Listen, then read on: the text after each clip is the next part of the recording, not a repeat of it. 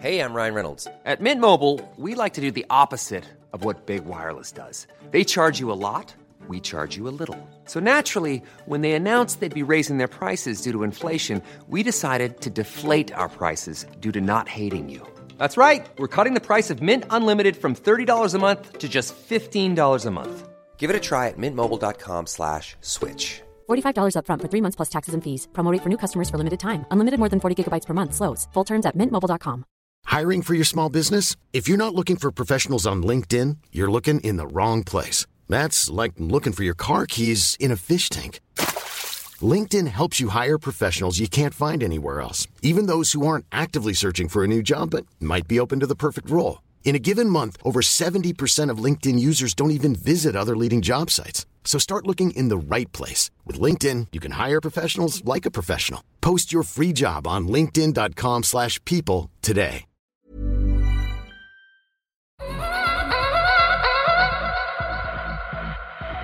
Hey guys, it's Utopia Talks of Jaguar, and I'm really pleased that we managed to get today's guest in amongst her busy schedule. You might know her from her explosive Rinse F M shows, Big Ravy Energy and her D J sets, one of my favourite HÖR sets as well that's on YouTube. Oh, and also she is behind that Lana Del Rey remix from earlier this year, which has now got like five million streams on SoundCloud, um, leading to an official release and co-signed from Lana herself. So no big deal. Um, but can we welcome Simone to the podcast? Hello. Thank hey you so thanks. much for having me. Oh my, I got really nervous when you were saying that. I was like, oh my God. I have one thing to say to you, yes. Padam. Padam. Padam. I actually wrote that down. And when you got in, you were like, I hope you're going to welcome me by saying Padam. And then literally was written on my script. Like, I know. What is this? That's me living in your head rent free. Mm. Um, no, so Jaguar and I have, have just met today, but we've been talking obviously on social media. And it was when you were playing Hoopla.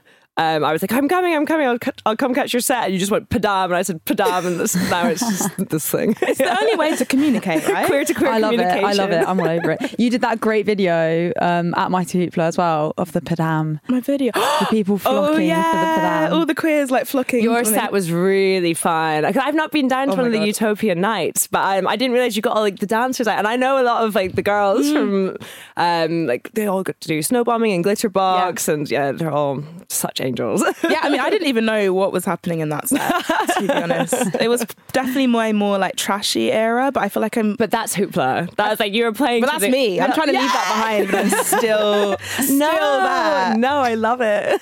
Anyway, this isn't my therapy about my existential crisis of D J sets. This is about you yeah. today.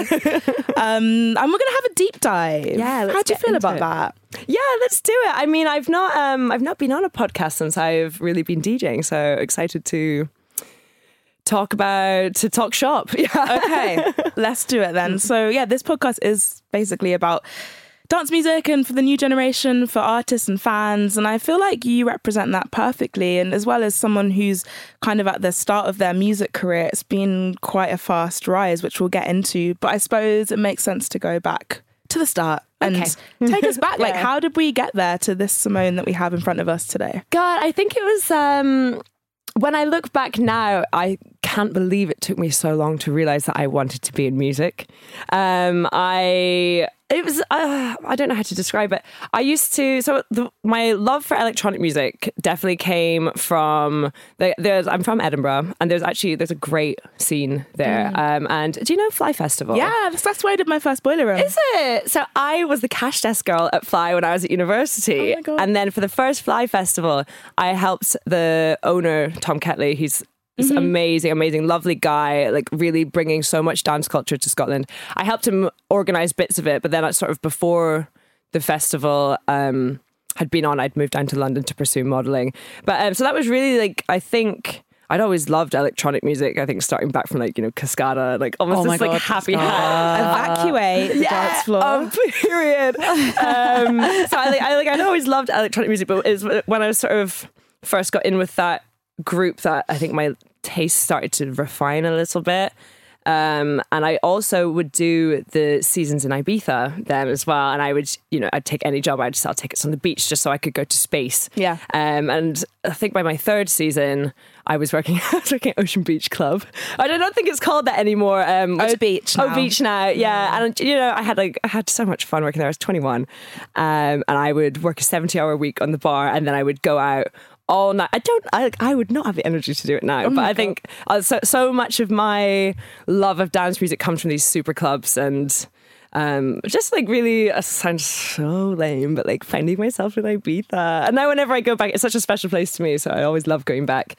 Um, but I think I didn't really see anyone like me DJing, and I kind of it just never clicked in my head that that was something that I could teach myself to do and learn to do. And like, it was really, um, I think I'll probably talk about it quite a lot over this podcast, but Peggy Gou.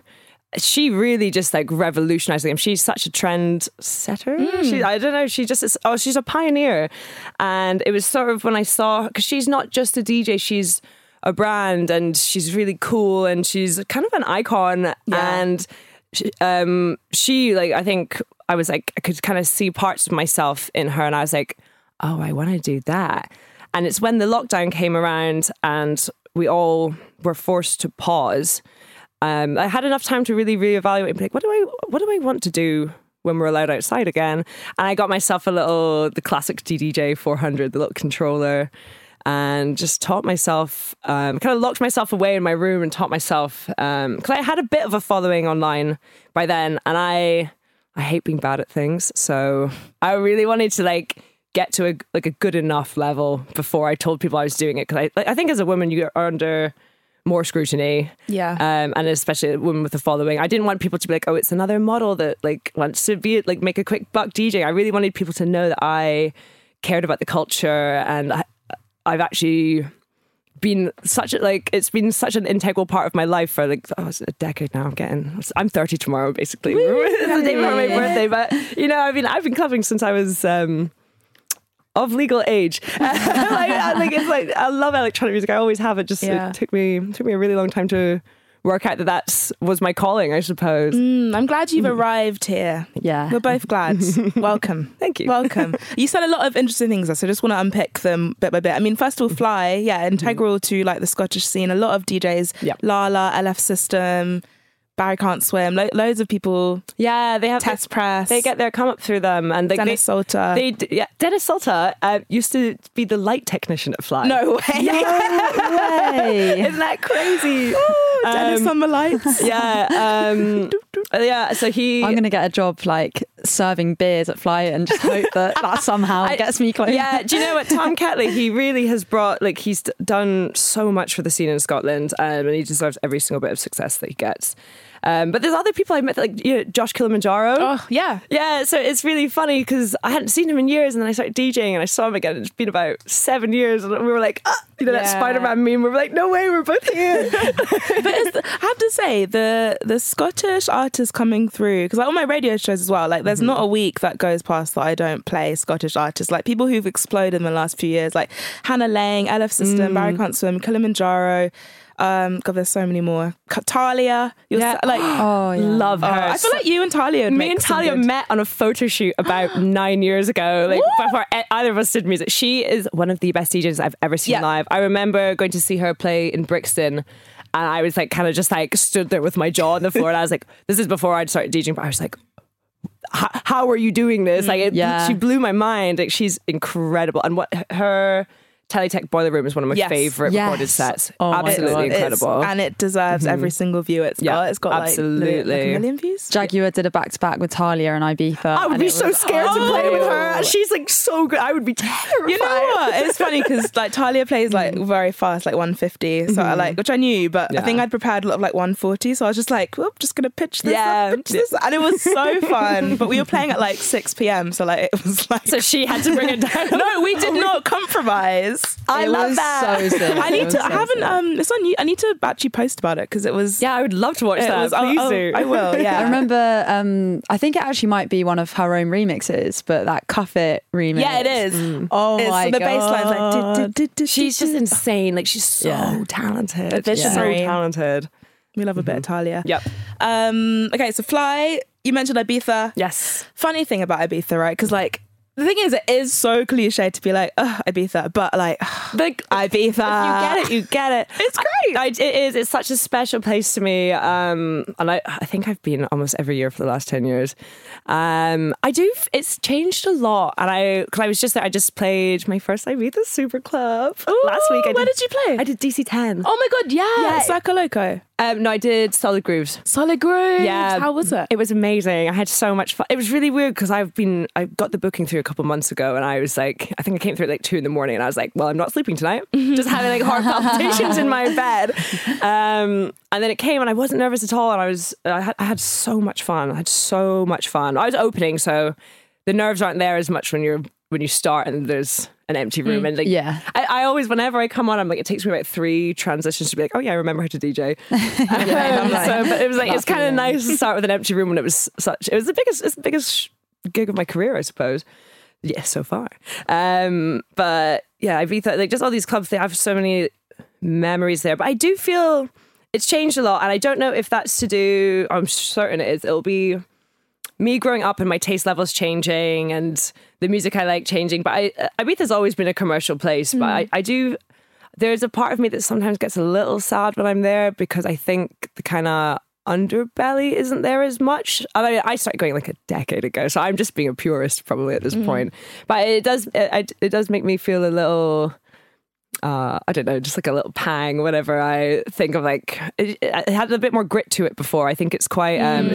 it's, yeah well I, like like anything mm-hmm. like obviously you have these massive clubs like Ushuaia, like yeah. beach club with so much money pumped into it, you know mm-hmm. even like Amnesia, like they, they, it's all about money and like the biggest names yeah. like your Calvin Harris's like, and it, it's like it's like we want all this money to be in this industry but it's it kind of there is this weird dichotomy of it. There's when there's too much money, it becomes a bit sterile. Mm. Yeah, um, and, and when I, it's so expensive to go as well, it, it makes yeah. it quite like exclusive. Yeah, well, like I, when I was working at Ocean Beach, uh, O Beach, uh, you know, people would come and they would buy these gerboms of vodka. They'd finish like two inches of mm. it, but like, you know, they've saved up and they've worked really hard and they've saved up because that's that's their big thing is to go on Ibiza and like spend all this cash. Um, and it is like it's this huge money maker, but it also. Yeah, it's just, it's weird to see the culture progress, mm. um, especially post-lockdown. I mean, Ibiza, everything closes a lot earlier now in Ibiza. Yeah, a lot of things, have the restrictions haven't yeah, lifted. Yeah, and I understand like the, the residents, I'm certain, are just so tired of people coming and like partying and like mm. being loud when it's like, when it's their home. But also it's just, yeah, this... this element of the culture is sort of slipping away, which I think is a bit sad. Have you been or played at Pikes? Have you been to Pikes? Pikes is one of my favourite oh my places God. in the world. Pikes I is... love it. It's one of the best places mm-hmm. to play because it's like... It is, it's definitely actually like a, a an older crowd, which isn't necessarily a bad thing, but no, it's like it's still it's, got that like a, old it feels like Ibiza. Real Ibiza. Um, yeah, you played with Ghost, Ghost, Ghost, didn't you? Yeah, he, he jumped on. I love him. He's he's, I've not met him yet, but we talk a lot online, and oh. his tunes are banging, spicy. Yeah, uh, goes off, goes off. Thank you, babes. oh, love that. Um, what was I going to say? Oh, also, this is just more of a tip. Mm-hmm. Um, do you know a D J called Chloe Kaye? She's, yeah, heard the we name. met her. In I Ibiza. met her in Ibiza. Yeah, so heard she, the name go around. She, because she, we had, we met her in Ibiza, and she was saying, because um, I was like, it's like a very like straight place, Ibiza. Like, yes. where are the gays? Yeah, and she was like, I think she runs or she's a resident at a queer night in really? Ibiza. It was felt quite like a like low key thing. I can't remember what it was mm-hmm. called, but there's a gay strip in Ibiza town. Is that? Yeah, but it's more, it's just bars. What yeah. are we doing? I know. Actually, we were oh there God. on Lesbian Visibility Day or we week were. or whatever it was. What yeah. were we doing? Not being lesbian enough. Yeah. I don't know. I don't know if there's any like sort of like lesbian bars or femme bars, yeah. but there's a lot of gay bars. Yeah, there's a whole yeah. street and it's just like rainbow flags. And I'm like, this is where I'm supposed to be. Oh my God. Be. Okay, we need to go there. Yes, you do. um, I wanted to ask as well. You're like, do you have a musical background? Or no, it- and I'm from a, a not very, a not musical family. I mean, my granddad actually, he played saxophone and he played piano, so I would always like play about on his piano when mm. I was a kid, and I loved that. Um, and then I, I got piano lessons, and I had a really mean teacher. Uh, I think I had, you I think I had my first recorded panic attack oh, because yeah, no. I, it's just one of these classic stories. So that that was sort of it. Um, but I danced when I was younger, so I was like, it kind of all ties into mm. like rhythm and stuff like that. So I did ballet uh, until I was about fifteen, sixteen and oh, wow. started clubbing. Fair enough. That's the same thing. Yep. It's the yeah. same thing. I was like, I was like, I think I like this kind of music more. And who who were some of those artists who, like, when you were kind of teenager going out that you were listening to? Um. So oh, this is me showing my age, but I think it was when David Guetta had his really big album. Like, I remember that, like, sort with, of, like, with Titanium, the red like sexy cover. Bitch and stuff. Yeah, I'm yeah, sorry, but like certified banger. I kind of um. What's that album? Oh, that I can't remember, but I feel like that sort of genre was coming back in in edit culture at the moment, and it's definitely. And there was um, like there was that sort of boom of Dutch house, like Afrojack. And oh yeah, stuff, which yeah, I yeah. was like, I was like, I kind of went through a phase where I was like, oh my god, I can't believe that's what I listened to. And now I'm like, you know what? It kind of makes points, babes. I feel like anything goes at the moment. Yeah, I, I love that it's like cyclical trends, like in fashion. I think it's like it was really good fun. Yeah, fair. Mm-hmm. Um, and okay. Well, an artist that you must have been a fan of mm-hmm. was Lana Del Rey. Oh my god, yeah, yeah. So I, uh, when, I think it was actually my second season on Ibiza. I would just like album back to back to back. So it's about ten, ten years of listening to twelve. Oh my god, I don't know. It's been a, it's been a long time listening to her. Um, okay, which album and like top ooh. top? Oh god, that's so hard. Three she's chains. Got so many albums. She actually uh, does. I, I can't. I haven't she, heard them discog- all 'cause... Yeah, and she's working on the next album. Does, have you seen her doing shifts at Waffle House? Have you seen the? No. She's like, I don't know. Like, so I'm like quite on like Lana Twitter, I suppose.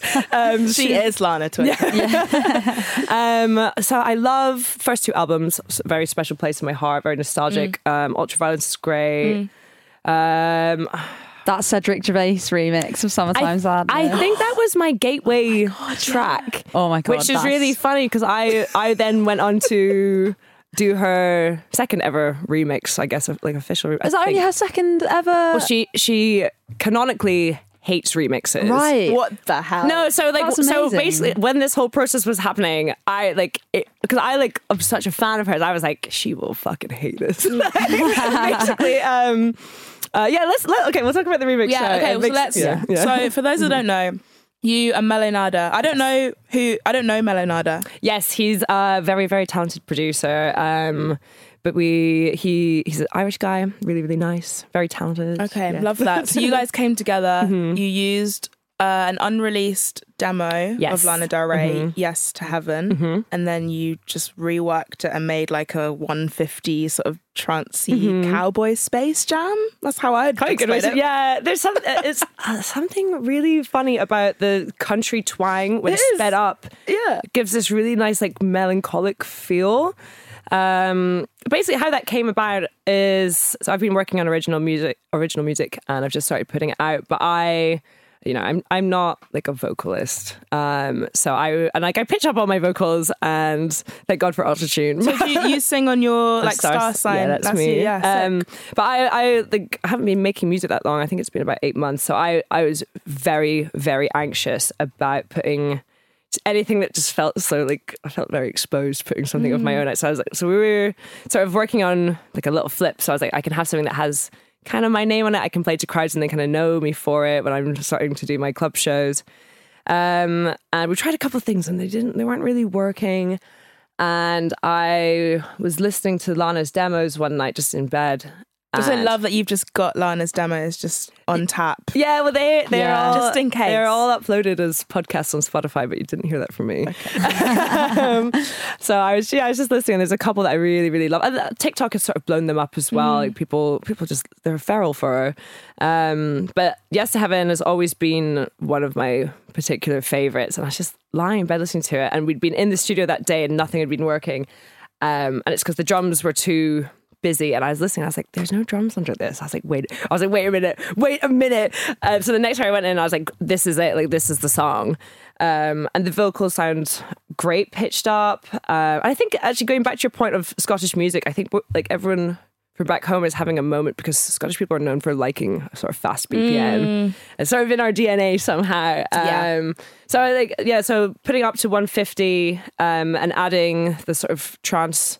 I love trance music. Yeah. But all the trance effects and sort of like phasers on the hi-hats and stuff, it just like, it's this very euphoric, it became this very like melancholic, euphoric thing. I I love songs you can cry in the club too. Mm. That's my vibe. Um, so yeah, so we put it out and then it had lined up, I just finished it, and then my HÖR, HÖR set had come about when they did the London pop-up. I was one of the first ones to be asked to do it, which was a really big honour, but I was petrified. Yeah, on Kingsland Road. Yeah. I think I did it a few weeks later. It's right yeah. by my house. Actually. Is it? Yeah. yeah. Um, it was, it was, I couldn't believe they asked me, to be honest, because I still felt so green to the industry. Um, Did you enjoy it, or was it? I was really, really yes, nervous. Quite a, for it. it was extreme. Is like the worst. My first one, and also trying to have that energy when there's no crowd there. Yeah, I think you're and you to, want it to like look good, but also sound good, and also like yeah. focus. I like there's yeah. there's a lot of I got torn apart by some guy on TikTok. No. He yeah, but it's like he, he like made he like. every single mistake he was like, and this is a mistake. I was like, oh come oh, on God. I, I've seen that guy, you know, yeah and, and it's, I've, I've never seen him post any videos of him DJing. yeah do you know so. like I I, shut I, up, I, I found I mean? it quite just early on um, so I left a comment and I was just like, thank you for taking all the time to watch this, because you know he spent about seven hours setting up his little yeah. ring light and editing yeah, it literally. making his little graphics for the timestamp where I'd fucked up, and then, um, and then he watches it back and it's like yeah uh, he must have to watch it like one or two times yeah, hours. Anyway, anyway anyway so So I caught, I caught it, and I was like, I, I know that all his uh, audience will like want me to be a bitch, basically. So I was just like, thank you so much for taking the time. Like, totally agree with your points. Uh, like, and, you know, I had a lot of people be like, "That's good of you to say that," but like, I came off being like, I know, I knew I'd made a few mistakes, but I was, I was very, I, was, I think I was more concerned with the track selection because I really wanted to get my sound across. Mm. I, um, I still, um, yeah, I've not done that. I hadn't done that many live shows then, so I was like, I really want people to get like my sound.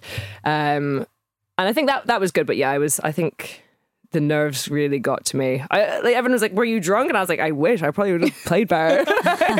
Wait, so going back to Lana then. So you yes. played it in that the was, That set. was the first time I played it. Um, sorry, I will A D H D tangents. No, you might okay. need to bring me back a couple times. Um, so that's the first time I played it. And it was this TikTok page called Breaking Breaks, who are great, and they like cover sort of like U K underground music and abroad too. But um, they'd posted it.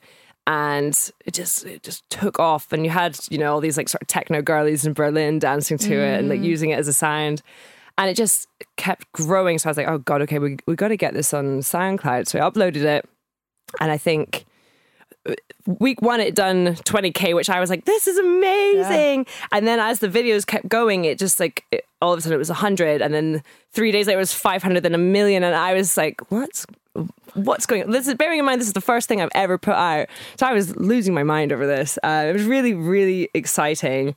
Um, and then then came all the labels, so ev- it felt like every single, I think we got all the majors, and then a couple of the smaller ones and like dance labels, they were all were they were hitting up anyone that's like work like works in my team. Like they were calling them like four in the morning, people from abroad, like just being like, please, we want like we want to get this track, because it went so hot.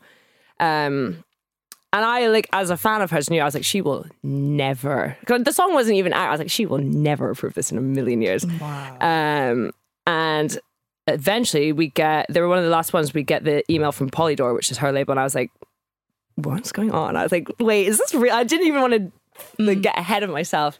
Um, and eventually we get put in touch with her management, and I was like, it just, it doesn't feel real. I don't think it's sunk in at all yet. But she, uh, she wouldn't clear the sample for us to release it as just the track as it is, but they were like, she's gonna record the song, release oh the song God. and you can be the official remix. And I was like, that is so much better, actually. Yeah, yeah, Thank yeah, you so yeah. much. Re-recorded. She did, yeah, she did it with her like current vocal. No, like, no, like, I know!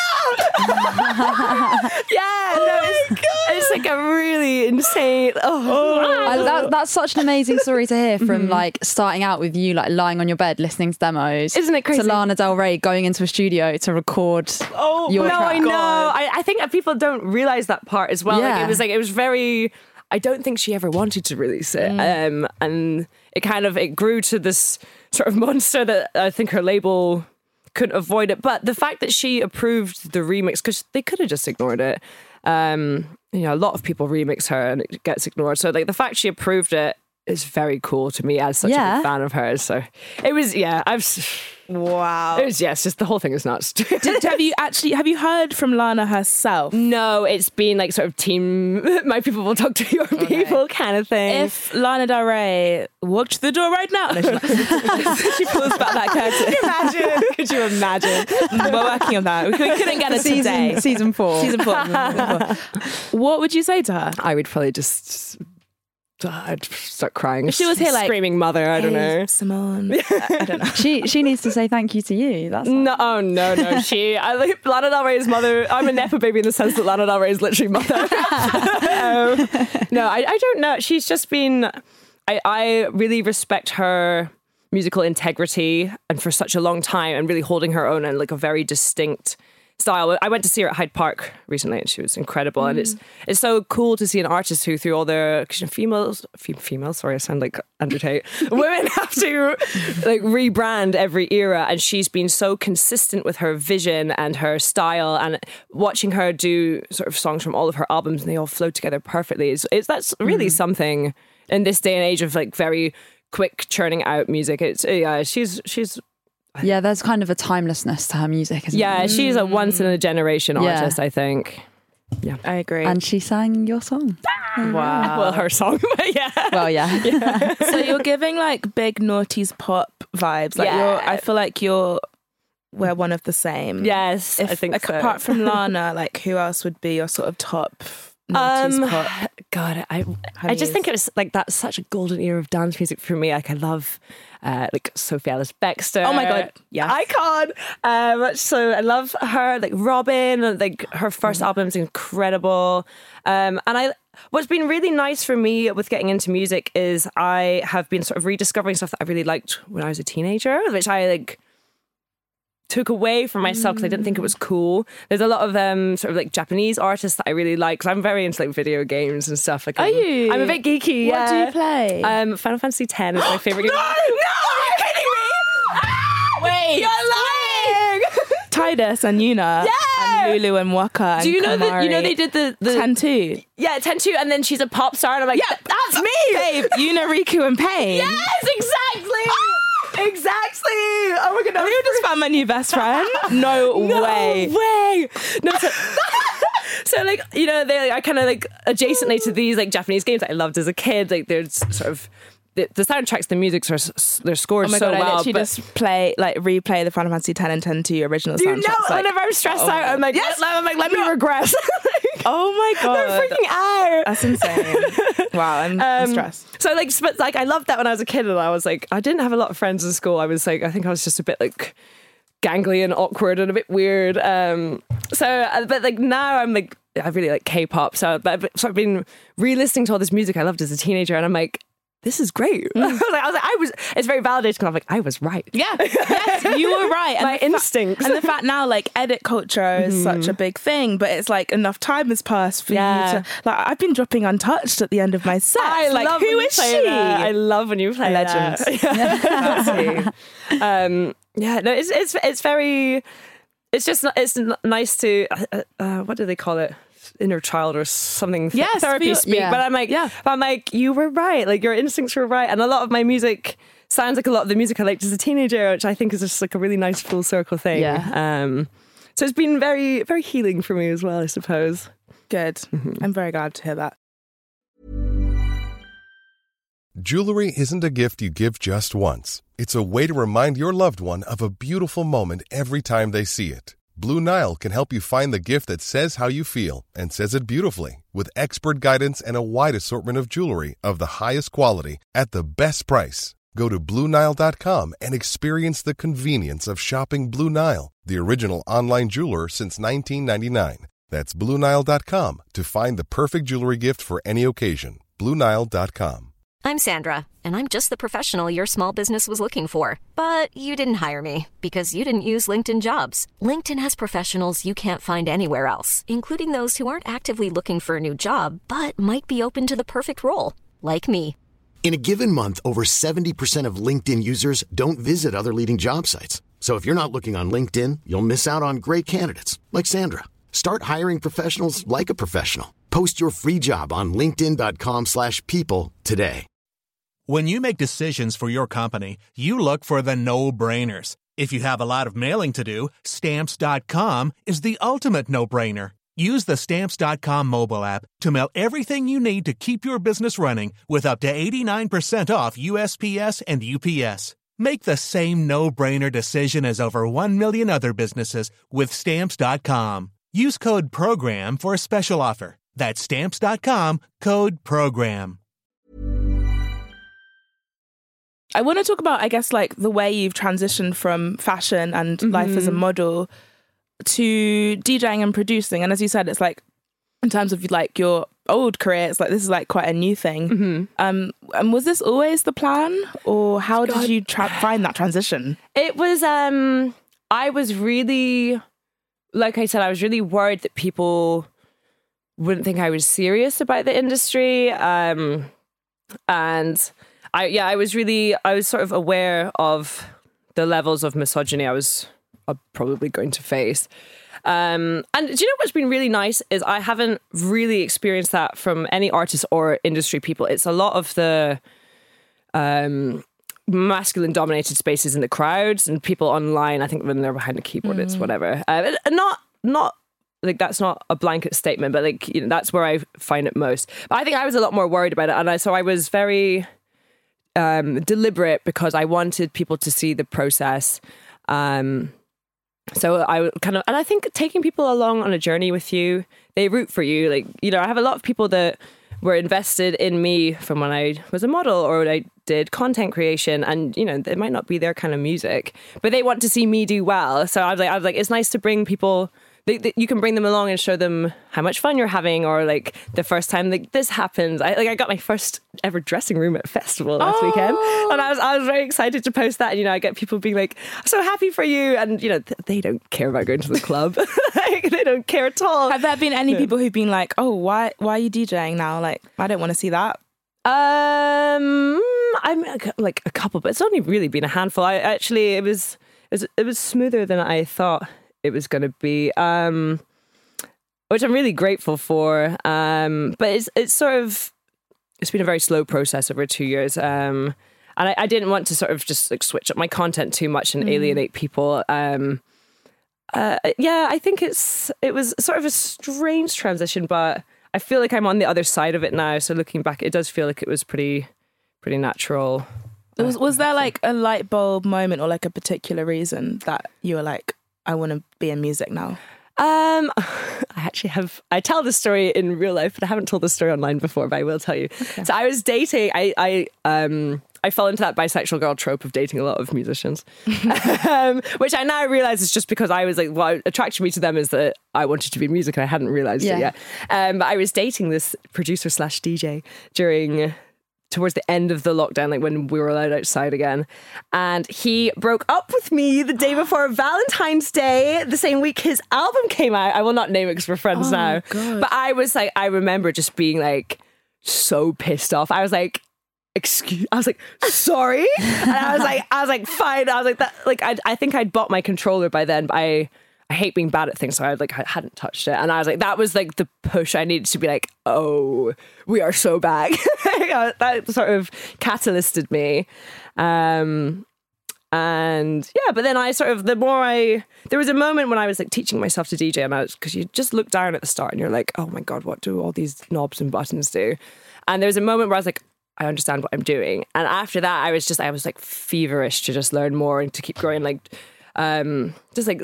listening to music twenty-four seven, working out like what I like, what I want to play, like what I want people to know me for. And yeah, I just like, I just fell in love with the process, which is so nice. And were you nervous at all, especially like putting out music? I am so scared before every single set. Really? Yeah. I like shake like a leaf before I go out. Um, cause I, I don't think I'm, um, a shy person, but I am a bit more introverted than I think people realize. Um, so going out in front of lots of people, I'm always like, take a beta blocker, like heavy breathing. I'm, I, I, I think maybe you get used to it, but I haven't yet. Yeah, I mean, mm-hmm. I think it depends. Like, so I get nervous. I think it's a good thing. Yeah, and you, you care. You have to channel. It is a lot of pressure it. as well. Mm-hmm. Like, it is a lot of people and a lot of attention, and yeah. also like club culture now. It's also a lot of people filming a lot of the time. And like, yeah, I think that's... You feel a, quite scrutinised. It was in... Um, Jaguar has this, has this group chat that a lot of D Js and producers are in, and like, there was a really good conversation we were all having in it about... sort of club promoters are struggling. When I, when I was at university, we would go to a club night because we know the night's good and they'll always book good D Js. But now promoters are saying they really struggle to sell tickets unless they have a kind of like a big name, because everyone wants to come and they want to film a bit for TikTok mm-hmm. or their story and just show that they're part of the culture. And it's just, it's just how it's changed. But I, I like appreciate it's hard for these bookers. But it's also really strange because... Um, not everyone used to stand and face the D J. Like that's a really sort yeah. of new yeah. thing. And I... I I, I mean, I quite like it when I'm playing and everyone's watching uh, after I get over my nerves. But when I go yeah. out, I love standing in a circle with my friends and dancing together. Like, I, like my my epitome of clubbing is like Panorama Bar in Berghain, because, mm. it's, you know, there's, there's a sticker on. It's disrespectful if you take that off and start filming. And you're just there because you love the music and you want to be with your friends and you want to have a good time. Um, I think other places like that, like I love Adonis at the Cause. I still have never been to an Adonis. You're which is kidding insane. Me. I know, I know. I really, I know I'd love it. Yeah. Um, I, I've been finding, I don't know if you've heard about all this beef they're having at the moment with the circuit. Mm, circuit gate. No. It's um. So they, they basically they want to like reopen up the night so it's more inclusive. Oh yes, I have heard this. Yeah, yeah. And like there's like this big thing on Pride, and someone was kicking off. They didn't get like I, I don't. It's like very like trivial club beef, but mm. it's been. I, I find D J discourse online and like club discourse. It's, it makes it really cringe when it goes online oh, and people babes. Are online. I'm like, oh my god. There's a lot of, especially yeah. Twitter. Yeah, the spare U S B thing with Scream. I was. What was that? Um, so oh yeah, Spassy D J.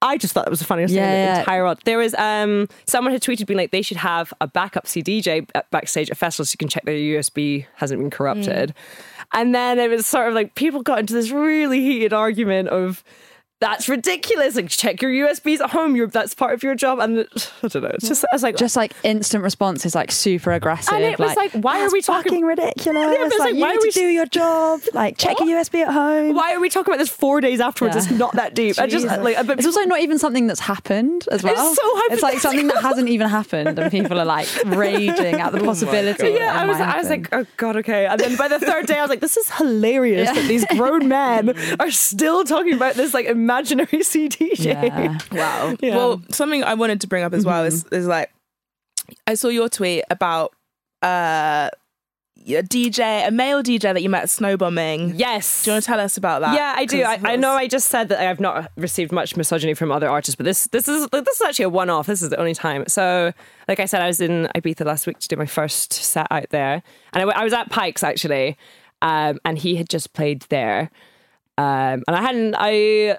I met him really briefly at Snowbombing when I was playing a set. Um, and he's like, oh, what are you doing in Ibiza? You just missed my set. I was like, oh, sorry. Like, I didn't know you were playing tonight. I was like, I'm here because I'm playing D C ten.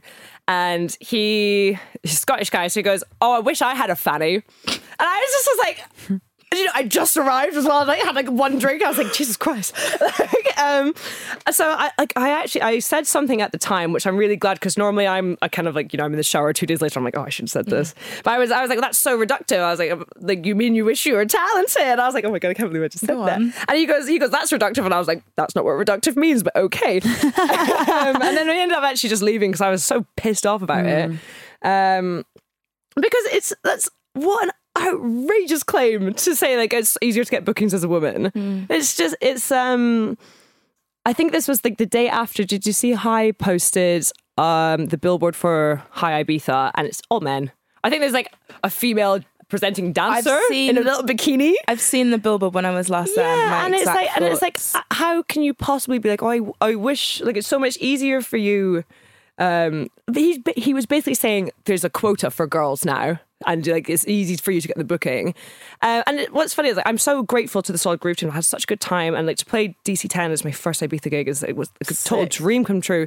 But also when I saw the lineup announced, I went and clicked on everyone.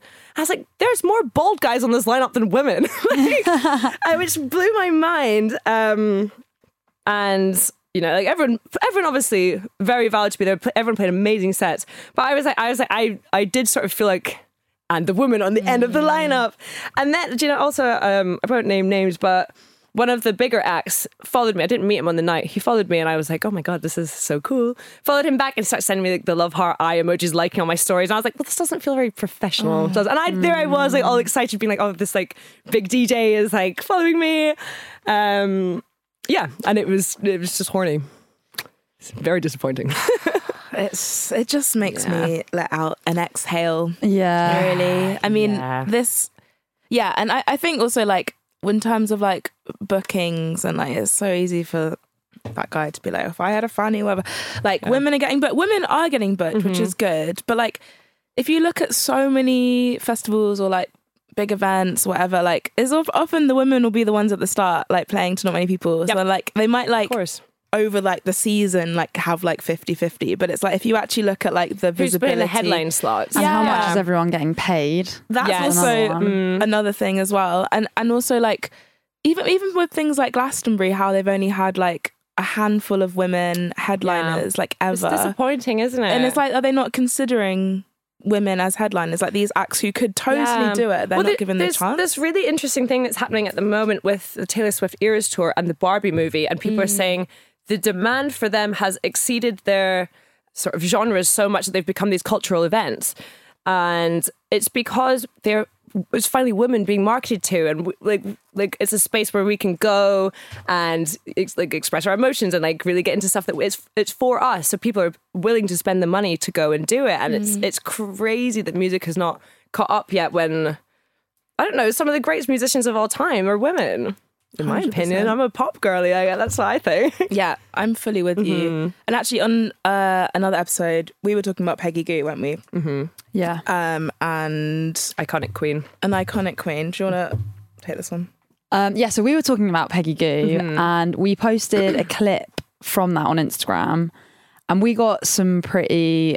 pretty harsh comments. I saw, I think I commented on this. Oh. Yeah, yeah, you did. And what we were saying is what we we referred to Peggy putting up a video of her, like you could see how annoyed she was even having to do that. Yeah, it was it was basically yeah. to like dispel the trolls being mm-hmm. like, oh, you've stolen this sample from A T B to like. But um, not only that, whenever she has an ounce of success, it's ghostwriter, ghostwriter, yeah, yeah, ghostwriter. Yeah, yeah.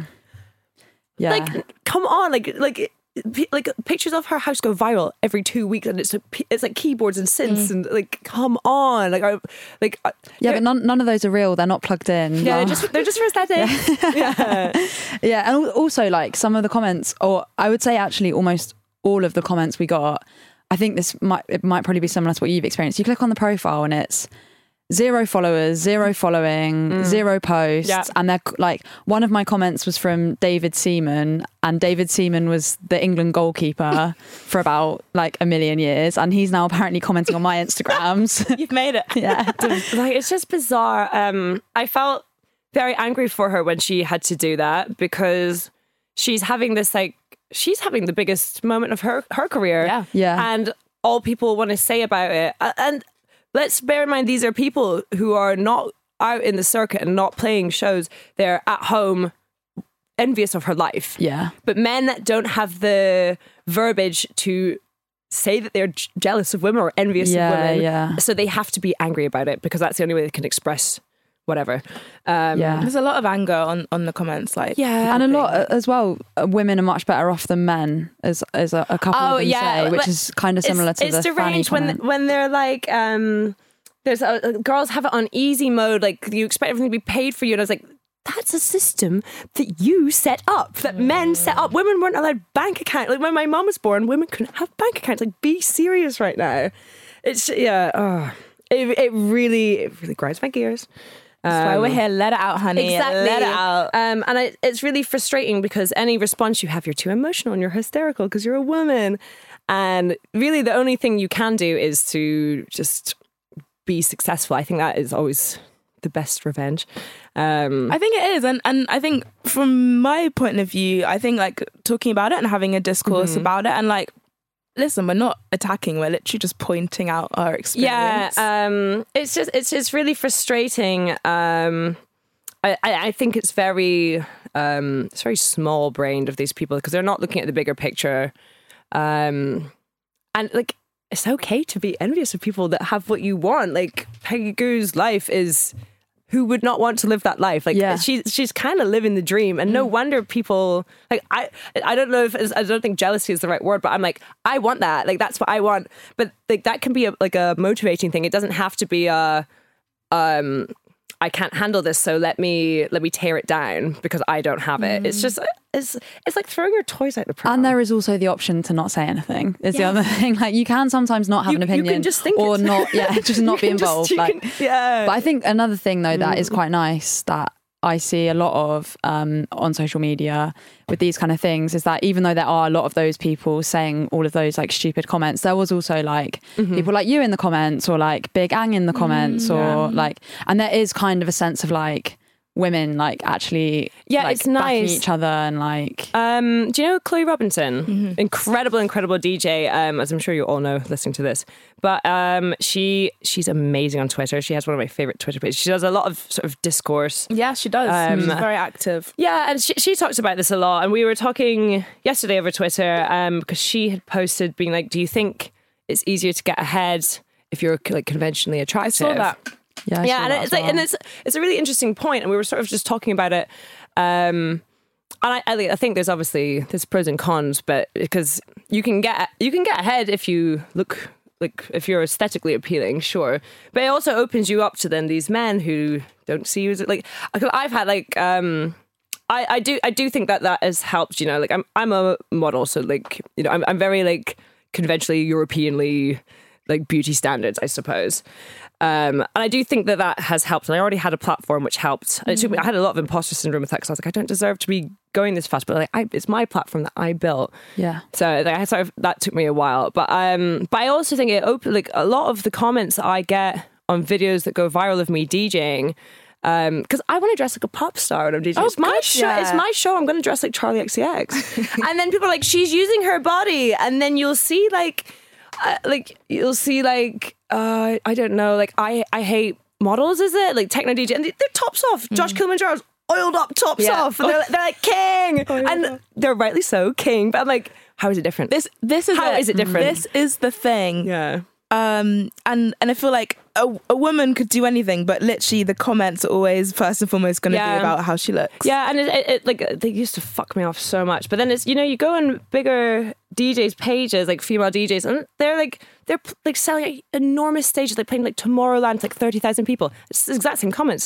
Stand, standing there, standing there in a bikini yeah, press and play. Yeah. Also, people looking good. That's that's always... Yeah. It's like you see it in all music and outside of music as well. Like, it's just, it's it's another, like, isn't it even like a thing where like if you're better looking as a as a man or a woman, mm-hmm. it like it can excel your career just because people are more likely to want to do what you say. But they, and like, but they also they're they're they see you more as an object yeah, than yeah. as a person. I found, I mean, not to get too deep on this music podcast, but like in my dating life, which is an absolute shit show generally, um, but I, I have a lot of times where I will date someone, especially because they kind of get an idea of you online. And then when you hang out enough times and then they sort of see you being human and not that caricature online, they're like, oh, this isn't this isn't what I ordered, actually, bye. And it's like... It's, what? Yeah, a lot of the time, like when you become like a like a real rather than a concept. Oh my God. It's really strange. I like, yeah. oh, I hate dating. And then you just swerve whoever yeah, those people yeah, yeah, are. Yeah. I'm, yeah, I'm married to my career. It's, um, yeah. I don't know. I don't know. Yeah, I, we could go on and on. It's It's very...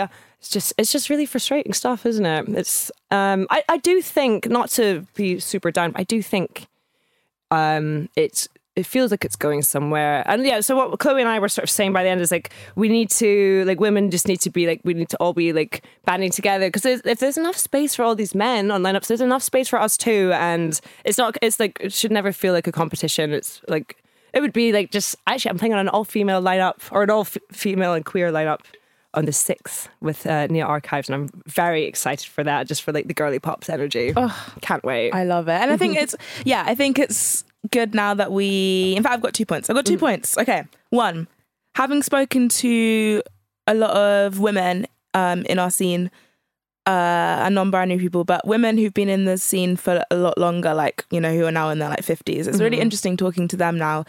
Um, in fact, one of them, a woman came up to me like, couple years ago at a conference in Ibiza, and she was like, I did like a presentation about gender, and mm-hmm. she was like, some of the stuff you're saying uh, we didn't have like the language or the mm. safety or even like to realize the, the misogyny and yeah. the stuff we were going through and how that was wrong. We just accepted it because like it was such a boys' club and yeah. we didn't have this like Uh, like community and like space yeah. to voice these things. This is another thing mm. I think that the, like these sort of trolls online don't like, is that women are like can be very good at social media and they can have a big audience mm. and they can have influence, and that obviously wasn't the case. And men are born into a world where they're told that they're owed something, which I think is like very, very confusing for them to dismantle as well. Like, like patriarchy affects both genders, mm. just in different ways, all, all genders, sorry.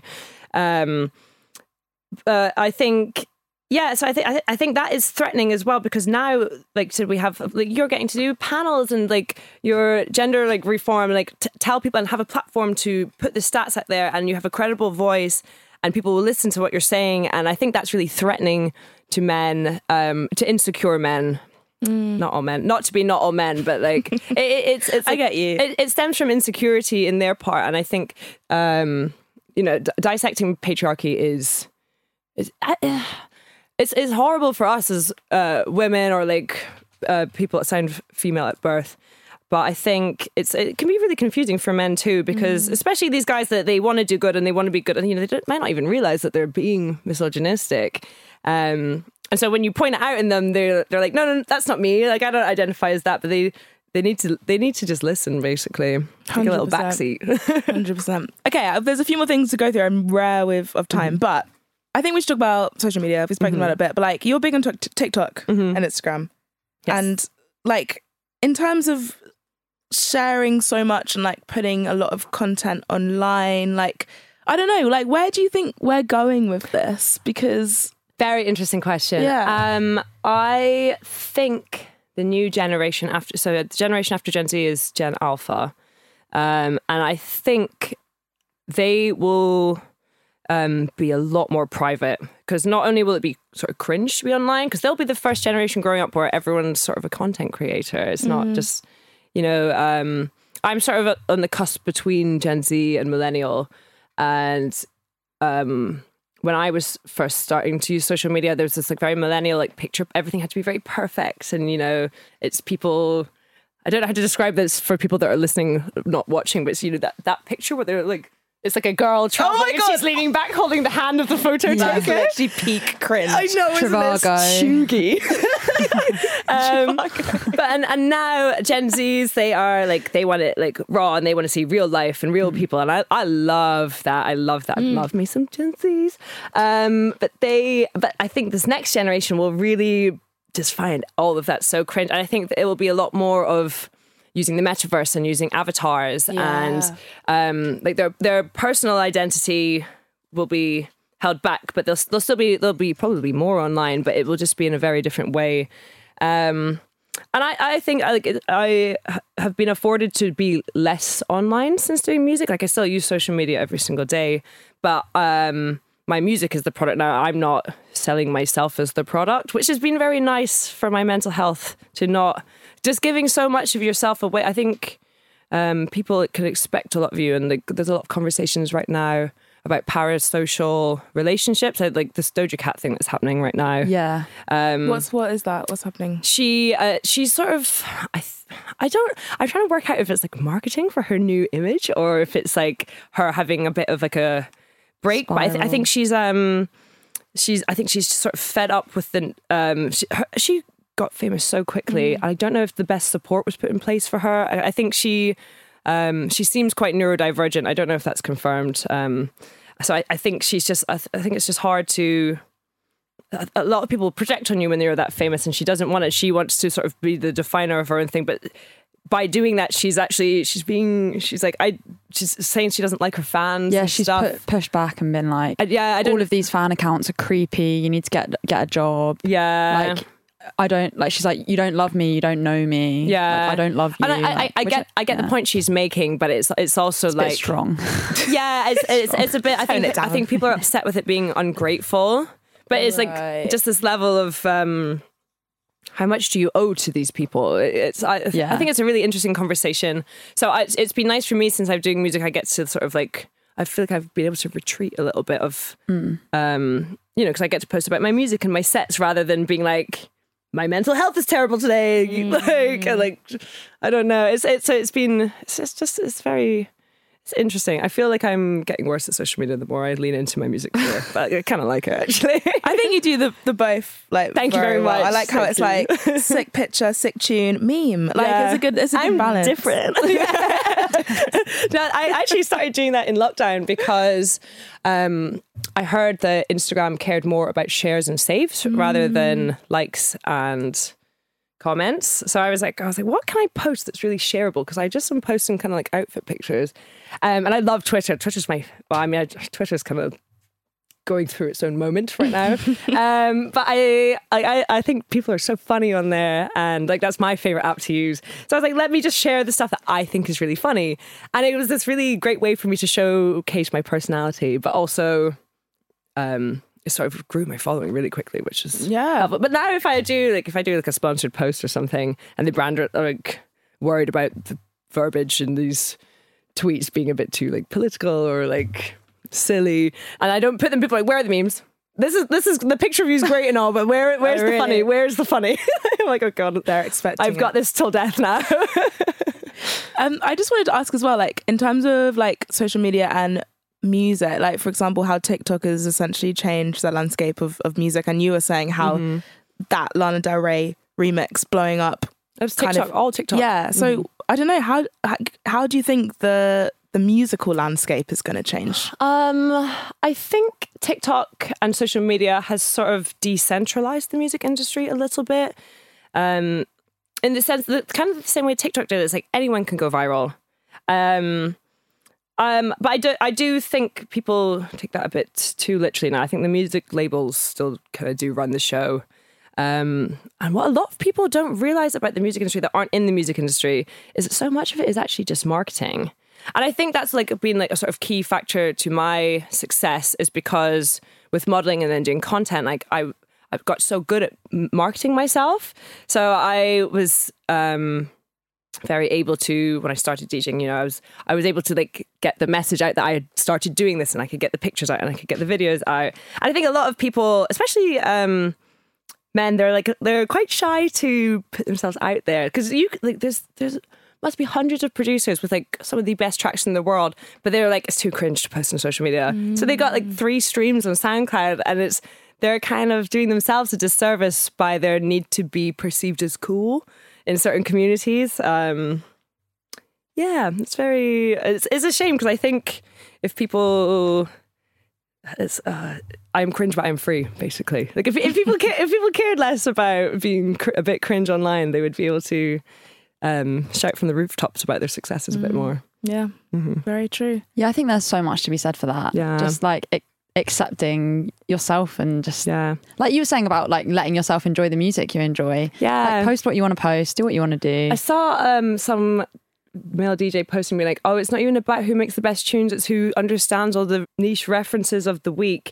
And it's like, yeah, but that's just how marketing is now. Like marketing has always been in music, just because you don't have to like go on these tours and flyer and put your flyers up in bars anymore, like doesn't mean that you don't have to do marketing. It's you still have to put in the put in the hours mm. and put in the work, and there's nothing stopping them from doing and that. And everyone everyone can do it. Every yeah. like everyone with a smartphone has the tools to do it. I mm. think it's again it's um it's sort of hiding hiding in the tortoise shell, isn't it? That being being annoyed about it rather than just being like, oh, I could do that too. Old man yells at a cloud. Exactly. Great reference. If social media didn't exist tomorrow, would you miss it? I would probably be so sane and smooth brained and healthy. um, I kind of like, people say that question a lot, and I'm like, I think, I don't know. I think it would probably be quite nice. I like, I, don't get me wrong, I love social media, but I think um, people can, people can get too wrapped up in it. And there's this really interesting conversation happening at the moment about third spaces. So like back in the day, there would be like libraries and stuff that people could go to that they're not, they don't have to pay to be there. It's not their home and it's not their job. And it's these like places they could go and like meet people and like socialize. But now our third space is the internet. And I was like, I love, I've made so many friends mm. online, and it's it's nice when I'm traveling. You know, the first time I went to L A, I was like, I had friends from Twitter that I went on nights out with, and it was great. Um, but I think this like doing all the socializing online is making people a bit cooked in the head. Like, because they can't yeah. interact in real life anymore. Um, and it's it's a real shame. Mm. And people feel entitled to say whatever they want to say, yes. which they wouldn't say they in a library they or think not in the library. Or well, in there's a pub no, or... there's no repercussions really. Yeah. There's no repercussions, and you don't have to say it even with your own face. You can put a picture of exactly. David Seaman and say it. yeah, um, so uh, yeah. I think it will be interesting to see what that does to people's brains in like twenty years. Just to see like how this generation grows up. I think just from like sort of anthrolog- anthropological viewpoint, mm. it'll be just very interesting to watch how that changes human interaction. Um, but yeah, I, I think I, I think that's why dance music is great, because, you know, you can watch these live streams online, but like it's the feeling when you're in the club that is that's the real special part for me, at least. one hundred percent. I think it's the human connection, yeah. which is... why any of us do yeah this, it's right? The emotion in the music, and you're with your friends mm. and it's so euphoric and joyful, and yeah it's special it's yeah. really special. Um okay, I've literally got a couple more okay for you. uh I guess yeah what do you want to achieve as an artist? Oh my god, this is such a um, I feel like I'm just like having a nice time right now. I haven't, I haven't thought about it too much. I'm just I'm really enjoying myself. That's nice, a good place nice to be. Something I like. um I think if I can add in any way to making the dance world just a place that I just love, when like when I'm playing I see like the front rows girls, and they're like they're not going to the club to like run around after some guy or some girl. They're there because they want to dress cute and they want to dance with their friends and they want to have a good time, and it's for them. I love that. Like if I can add to that movement in any way, that would make me very happy. That was a very good mission. Um, and I saw you, you're doing a U K tour I in September. Am. Yes, I am. Club Zero. Yes. So Club Zero is my little brainchild, and we are taking her on tour. I've got four U K dates, so it's like a mini tour just to kind of test the waters. Um, but I would like I, it's something that I'm quite passionate about, hopefully growing going forward. You'll have to come play for me sometime, mm. by the way. Um, and I just like I like I want it to my dream for it is to be like just a very like Y two K, um, Clublandy. Um, I just think that era, just pre-smartphone, but like when people were still like sort of like Paris Hilton, like very debaucherous, yes. but like Cascada. Quite, exactly. Um, very Cascada. You know, and like I, I want it to be just like a fun party um, where people want to go and dress cute and have a nice time and meet like-minded people. Mm. So, um, yes, I, I am looking to grow that over, I guess, the next few years. So see where it goes. But I'm doing a mini tour. I'm doing um, Glasgow, Edinburgh, London and Manchester. Sick. Amazing. That'll really be excited. So fun. Well, best of luck Thank with the you. Tour. You know, actually, my cousin is my support act in Edinburgh. Oh my god, who's your cousin? She is, uh, her D J name is Sea Urchin, and it's funny, so when oh. the bookers were doing it, um, so she sort of works in the bars in Edinburgh, and they replied being like, would she want her cousin to support? I was like, yes, absolutely. So, but you know, she's messaging me and she's like, I can't wait. I'm so nervous. And we're playing Sneaky Pete's, which is a great oh, Edinburgh sick, venue. Yeah. Um, and we're go- yeah, it's going to be so much. I'm really, I'm, that's my hometown show as well. So looking forward to that one. Oh, that'd be Aww. so fun. I, hope, I hope, honestly, I hope it's amazing. Thank um, you. Okay, well, final question for you, yes. Simone. We ask everyone this, mm-hmm. don't we? What is your utopia? What does it look like? It can be as deep or literally as like, I think, whatever you want. Um, I think I felt quite close to Utopia at music festivals before. Um, I had. I think it's just something about a music festival. I think you're, you're outside getting all the vitamins from the sun, breathing the clean air, getting out of the London smog. Music, you kind of don't have the responsibilities of being an adult and I need to email my accountant. You sort of, you're just there and you're in the moment and you're with friends and everything is pressure off. And I think that's that's. pretty much as good as it gets for me. That's a good one. I back that. I've yeah. definitely felt pretty utopian. It's like, at some it's festivals. When you get into about day three and you go like a little bit like feral. I love that. You wake up feeling a bit lightheaded. Oh, it's going to go one of two ways. We don't talk about the morning of the festival. Oh, yeah. It's like the, the peaks and troughs, isn't it? It's like yeah. euphoria and then it's like emotional roller coasters. But I feel like it's um, you can sort of I always, um, this is not necessarily festival, but like if I'm like really stressed, I, I love to go just like get to the club and do a big storm. Yeah. I have flown to Berlin to be like, I need, put me in that warehouse. Yeah. I need, I've got like six things to work through. And it's just like in a trance and the music. Um, I think it's something so therapeutic about just music, and yeah, it takes all your troubles away, really, doesn't it? And then the next day you can lie in bed listening to the Lana Del Rey yeah. demos. Yeah, and you get the falafel wrap through yeah. over each. Yep. Well, I've just got an insight into how you work. Um, Simone, thank you so much for coming on. Thank you so much for having me. This was really fun.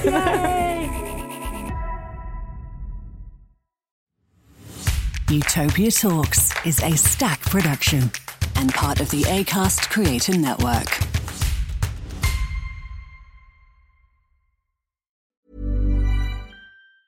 The championship season is over, and what a season it was. But the best is yet to come. It's the playoffs.